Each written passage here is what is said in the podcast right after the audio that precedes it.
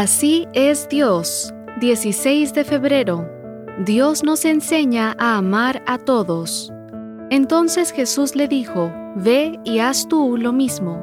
Lucas capítulo 10, versículo 37.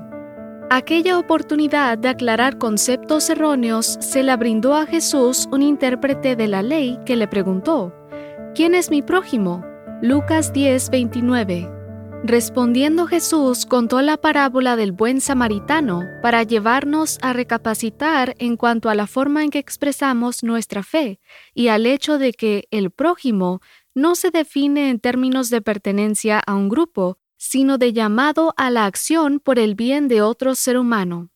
En tiempos de Jesús, los fariseos, los saduceos y los intérpretes de la ley habían reducido la religión a una cuestión de conocer, repetir y enseñar la letra de la ley. Esta manera de pensar les dejaba poco tiempo para preocuparse por cumplir el espíritu de la ley. En consecuencia, sentían que su religión los excusaba de mostrar compasión por personas que ellos consideraban fuera de su radio de acción. Por eso el intérprete de la ley lanzó esa pregunta, porque razonaba que el prójimo es el que está cerca de mí.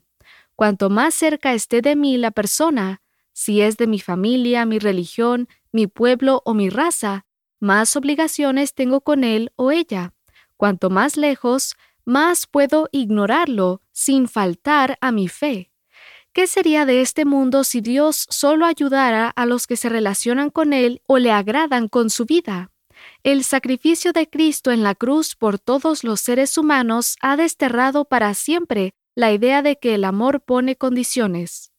Cristo corrigió esa forma de pensar contando la famosa parábola.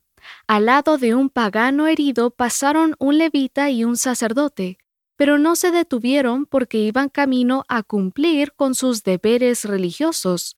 Luego un samaritano, a quien los levitas y sacerdotes miraban con desprecio, tuvo la misericordia y el amor suficientes para detenerse y socorrer al necesitado.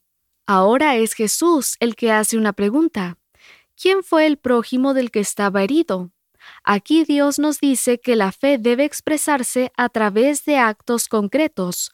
Una fe sin obras es muerta. Santiago 2.17. Dios nos muestra que no nos corresponde a nosotros escoger quién es nuestro prójimo. Donde quiera que haga falta una demostración de amor cristiano, ahí hemos encontrado a un prójimo.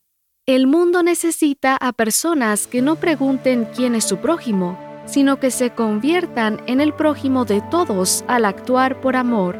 Ve y haz tú lo mismo.